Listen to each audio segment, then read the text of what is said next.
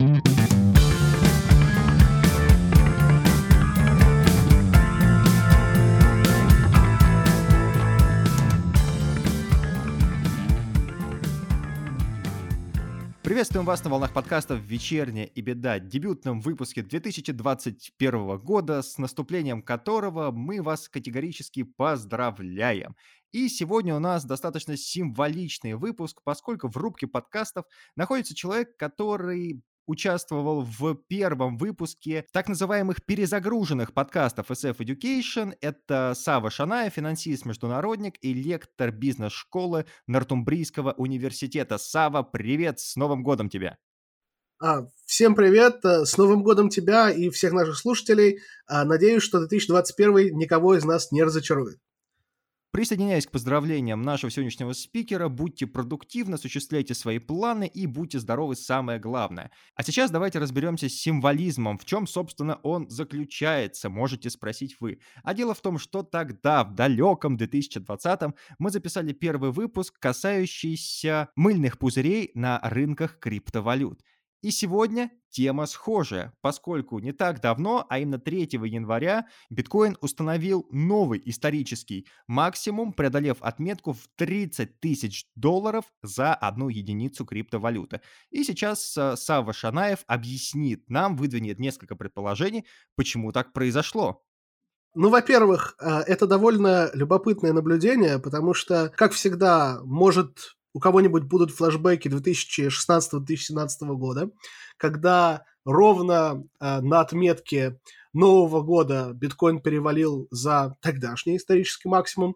И чем это все впоследствии обернулось, э, мы все, наверное, знаем. Когда биткоин потом э, довольно быстро и стремительно упал – и достигал отметок в примерно 3000 долларов. Чего ожидать от э, текущего, бычьего рынка биткоина и чем он похож на то, что было тогда и чем он отличается? А, во-первых, начнем с того, чем он похож. И это, наверное, одно из самых распространенных объяснений, почему же биткоин так уверенно рос, начиная с э, примерно осени, и почему рост так усилился в недавние несколько недель. Здесь есть одна а, чисто технологическая тонкость, которая заключается в том, что в биткоин встроено, в его протокол встроено ополовинивание награды вознаграждения майнера за а, нахождение нового блока. И в последний раз эта награда была ополовинена а, в мае 2020 года. Она была ополовинена с 12,5 биткоинов за блок до 6 с четвертью. И многие э, апологеты рынка биткоина, многие криптоэнтузиасты считают, что каждый раз, когда такое событие происходит, э, на рынке начинают постепенно укрепляться э, бычьи сентименты. Потому что э, люди начинают видеть, что биткоин становится более редким, а соответственно, так как предложение его ограничено, это одна из его встроенных фич, э, цена должна в в ближайшее время сильно вырасти. И это немного прикликается с эпизодами э, бычьих рынков в 2016-2017 году и уже в почти забытом, давно минувшем ополовинивании награды, которое привело к росту и последующему схлопыванию этого мыльного пузыря в 2012-2013 годах. Кажется, что здесь паттерн вроде как ясен и нечего больше объяснять. Но это не совсем так.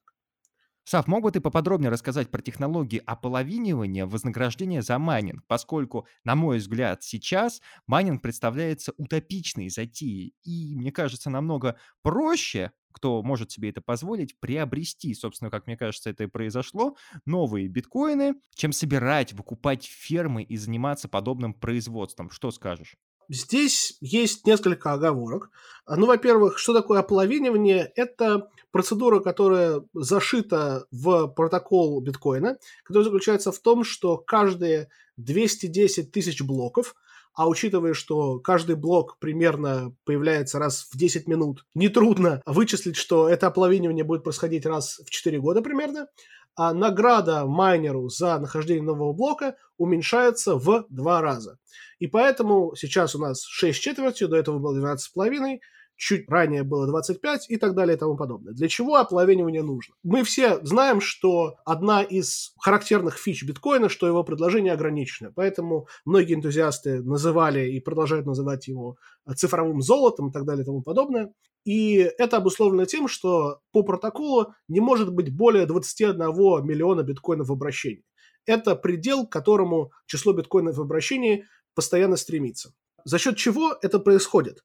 Как можно совместить а, ограниченность предложения и в то же самое время стимулировать а, людей, стимулировать майнеров, уделять свои вычислительные мощности, то есть затрачивать свои ресурсы, электричество, покупать железо, хранить его где-то, охлаждать его кондиционерами и так далее и тому подобное. Все эти превратности содержания майнинговой фермы, я думаю, энтузиастам известны. Не, ну как, как где хранить? На балконе хранить, конечно же. Что ты? Как это совместить? А, здесь разработчикам а, биткоина в оригинальном а, его видении, статья Сатоши Накамото 2009 года, да, вот это пришла идея об ополовинивании награды каждое фиксированное число блоков. И поэтому выпуск новых блоков в свет а за единицу времени – это постоянно убывающая величина. И примерно как, э, согласно парадоксу Зенона, Ахиллес никогда не догонит черепаху, потому что он постоянно сокращает расстояние между собой и черепахой в два раза, точно так же число биткоинов в обращении никогда не превысит 21 миллиона. Будут проходить годы, десятилетия. Число биткоинов будет стремиться к 21 миллиону, но никак до него не доберется. Это то, что нам позволяет утверждать чистая математика и сходимость геометрических рядов. И именно эта фича позволяет совмещать приятное с полезным. У нас будет э, криптовалюта, которая редка, и поэтому цена как цифровое золото в кавычках. И у нас будут э, заинтересованные майнеры, которые, руководствуясь чисто шкурным интересом, будут обслуживать функционирование этой сети. Как минимум в теории. То есть ты хочешь сказать, что нынешний взрыв, он отчасти обусловлен так называемым дефицитом биткоинов? Это самая а, интуитивная и простая а, теория, которую можно здесь предложить, и я на самом деле не совсем в нее верю. Ты очень правильно сказал, что собирать майнинговые фермы с нуля сейчас не особо выгодно, а сейчас майнинговая активность в основном сосредоточена в больших пулах, и она также э, наблюдается в таких децентрализованных э, сообществах, где вы можете, например, арендовать свои вычислительные мощности большому пулу, но это больше наблюдается для более мелких криптовалют, например. То есть это по большей части уже довольно централизованная, такая институционализированная активность. И тут я не зря сказал об институционализированности, потому что именно институциональный фактор, в моем понимании, и привел к текущему бычьему рынку касательно биткоина. Потому что бычий рынок 2020-2021 годов характеризуется тем, что даже институциональные инвесторы а, наблюдают повышенный интерес к покупкам биткоина и легитимизации его как альтернативной инвестиции, на которую не стыдно обращать внимание. Если мы увидим комментарии крупных а, инвестиционных банков, типа того же Goldman Sachs, в 2016-2017 годах и даже в середине 2020 еще. Они довольно скептично, как минимум на словах, относились к биткоину в качестве альтернативной инвестиции. Сейчас риторика меняется. И она меняется по двум ключевым причинам. И эти две причины мало что имеют общего с достоинством биткоина, биткоина как такового. Они скорее имеют много общего с проблемами, которые присущи криптосообществу в целом и монетарной политике давайте поговорим о криптосообществе в целом.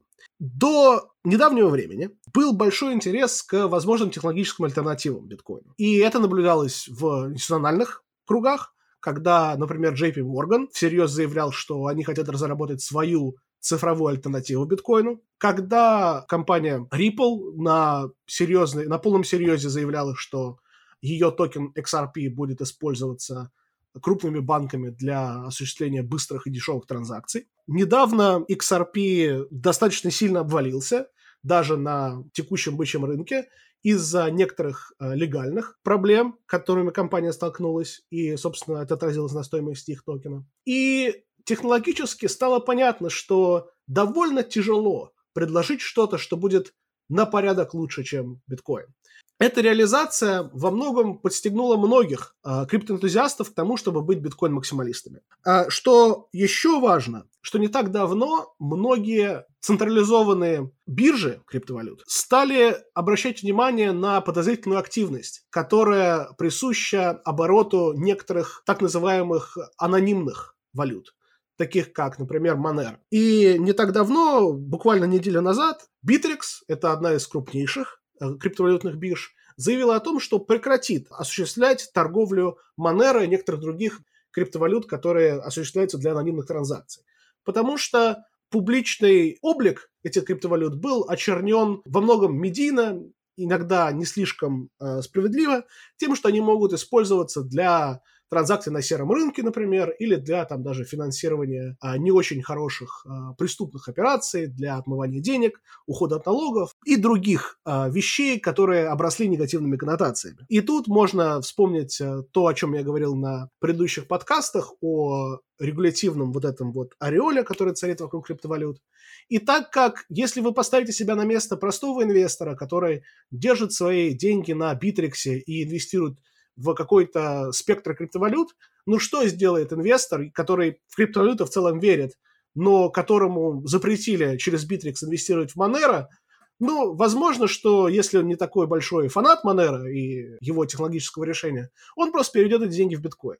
Именно поэтому мы видим, что э, многие альткоины растут, но не так сильно, а биткоин растет семимильными шагами. И это ровным счетом приводит к тому, что так называемый показатель доминирования биткоина, то есть отношение стоимости рыночной капитализации биткоина к рыночной капитализации всего рынка криптовалют, сейчас обновляет исторические максимумы, которых мы не видели очень давно. На бычьем рынке 2017 года доминирование биткоина было порядка 40%. Оно даже снижалось ниже этого значения из-за огромного количества ICO и токенов, которые торговались э, на рынках и стоимость которых была очень сильно завышена в тот момент. Сейчас рынок осознал, созрел, что многие из этих технологических решений, многие из этих проектов не заслуживают большого внимания. А в совокупности с а, некоторыми негативными медийными историями, которые привлек на себя тот же Ripple или Monero, а, освободившиеся денежные потоки хлынули в биткоин, что разогнало доминирование биткоина, я проверил только не так давно, вот час назад буквально,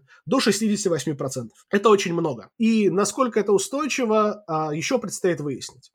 Вторая тонкость, которую я хотел подметить, заключается в особенностях монетарной политики в 2020 и 2021 году. Как мы знаем, а, центробанки большинства стран печатают очень много денег из-за политики стимулирования, которая связана с мировым экономическим кризисом. А, никому не нужно напоминать, через что нам всем приходится проходить а, сегодня. Как же это связано с биткоином? А очень просто. Так как инвестиционные инвесторы в любом случае хотят найти актив, который имеет э, привлекательный профиль риск-доходность. И на традиционных рынках э, в условиях очень низких процентных ставок, в условиях э, волатильности и неопределенности, как мы знаем, американский рынок довольно волатилен и остается волатильным вокруг новостей о президентских выборах и их последствиях, вокруг новостей о различных мерах торговой политики, вокруг э, новостей о разработке вакцины и так далее и тому подобное. Есть очень много драйверов волатильности, которые э, сильно расшатывают традиционные рынки акций. Инвестиционным инвесторам становится очень интересно войти в рынок альтернативных инвестиций, где их раньше не было. И поэтому э, биткоин начинает легитимизироваться. Потому что институциональный инвестор не будет вкладывать в альткоин, э, у которого две страницы white paper и код э, просто скопирован с GitHub. Нет, они пойдут и проинвестируют э, в то, что у всех на слуху. И именно это, в том числе, на мой взгляд, и разгоняет доминирование биткоина на текущий. Иными словами, если мы сейчас разберем причину вот этого рекордного скачка, то первым номером у нас будет идти, как уже говорилось, дефицит биткоинов, как его ни назови. И вторым номером будут идти инвестиционные вливания. Собственно, то же самое, ну, не считая дефицита, то есть то же самое, что было примерно 3,5 года назад, так? Мы можем провести очень много параллелей между текущим эпизодом бычьего рынка и тем, что мы наблюдали тогда. Основное отличие заключается в том, что бычий рынок тогда был запущен грубо говоря, огромным количеством ICO-проектов и каких-то новых технологических решений, в которые все поверили и которые все переоценили на тот момент. Насколько неустойчив бычий рынок сейчас, сказать трудно, потому что наверняка некоторый отток денег из а, криптовалюты, из а, биткоина в том числе, произойдет, когда ситуация на мировых э, финансовых рынках, на мировых рынках акций, э, в частности, э, устаканится, и институциональные инвесторы сократят свои позиции в биткоине. Еще можно, конечно, рассуждать о пессимизме в отношении альтернативных технологических решений в самом сообществе криптоэнтузиастов, а, но предсказать какие-то конкретные тенденции там довольно сложно, поэтому я не берусь утверждать здесь а, с уверенностью. Я могу спрогнозировать, что доминирование биткоина на уровне 68% а, не так неустойчиво, как может показаться. А, я могу спрогнозировать, что мы будем наблюдать отскок, когда ситуация на традиционных рынках а, устаканится. И я могу спрогнозировать, что а в основном мы будем наблюдать все большую и большую значимость именно крупных, а, всем известных криптовалют для рынка в целом, а не каких-то новых а, криптостартапов, как мы наблюдали в году 2017, например. И отсюда следует, что мы можем наблюдать в ближайшем времени новый скачок, если не произойдет каких-то форс-мажорных обстоятельств, и если пузырь не лопнет. Разумеется, можем. Но что стоит помнить, это что сейчас, в 2021 году, биткоин куда более легитимизированная вещь, чем он даже был в году 2017. И тут можно привести довольно смешной анекдотический пример. Когда в 2019 году команда Уотфорд из английской премьер-лиги, которая впоследствии вылетела в чемпионшип, во второй дивизион, а когда у них а, на майках впервые появился логотип биткоина, который был проспонсирован одной из бирж, это было событие. Ну, это не очень большая, не очень известная английская команда, она, тем не менее, играла в премьер-лиге. У них появился на майках логотип биткоина, это было событие. Сейчас мы можем увидеть логотип биткоина на стадионах почти всех крупных команд премьер-лиги. Это, конечно, ни о чем не говорит само по себе, но это довольно интересный симптом. Для того, чтобы узнать, что такое биткоин, не нужно смотреть какую-то сомнительную рекламу на YouTube или Фейсбуке. А все уже более-менее понимают, что это такое, хотя бы на пальцах. И эта легитимизация может привести к тому, что рынок достигнет такой зрелости, что мы будем говорить о биткоине ровно так же, как мы говорим о нашем любимом в инвестиционном плане, конечно, вине, или, например, о коллекционных марках. Я думаю, что все идет именно к этому. Могу ошибаться, но рынок криптовалют зреет. Он станет более скучным, более предсказуемым, но в то же самое время он принесет тем, кто в него войдет, довольно неплохие дивиденды. А чего еще можно ожидать? Аминь, только остается добавить после высказываний Савы Шанаева. Ну, собственно, да, как сейчас распространены карманные брокеры, которые тиражируются многими банками, чего уж там греха таить, и каждый может параллельно с чисткой зубов прикупить со своего айфона или андроида пару десятков ценных бумаг, так и в случае с биткоином. Собственно, тенденция движется именно к этому. Сама, спасибо тебе большое за этот экскурс. Как всегда, по делу конструктивно и технологично. Будем дальше следить за ситуацией с биткоином и ждать твоих комментариев. Ну, собственно, и не только по этой теме. Спасибо за внимание. Рад быть с вами и с наступившим. С наступившим тебя, Сава, с наступившим всех наших слушателей. Спасибо, что вы остаетесь с нами. И в дальнейшем у нас будет еще много-много интереснейших выпусков. До новых встреч и всем всего доброго. До свидания.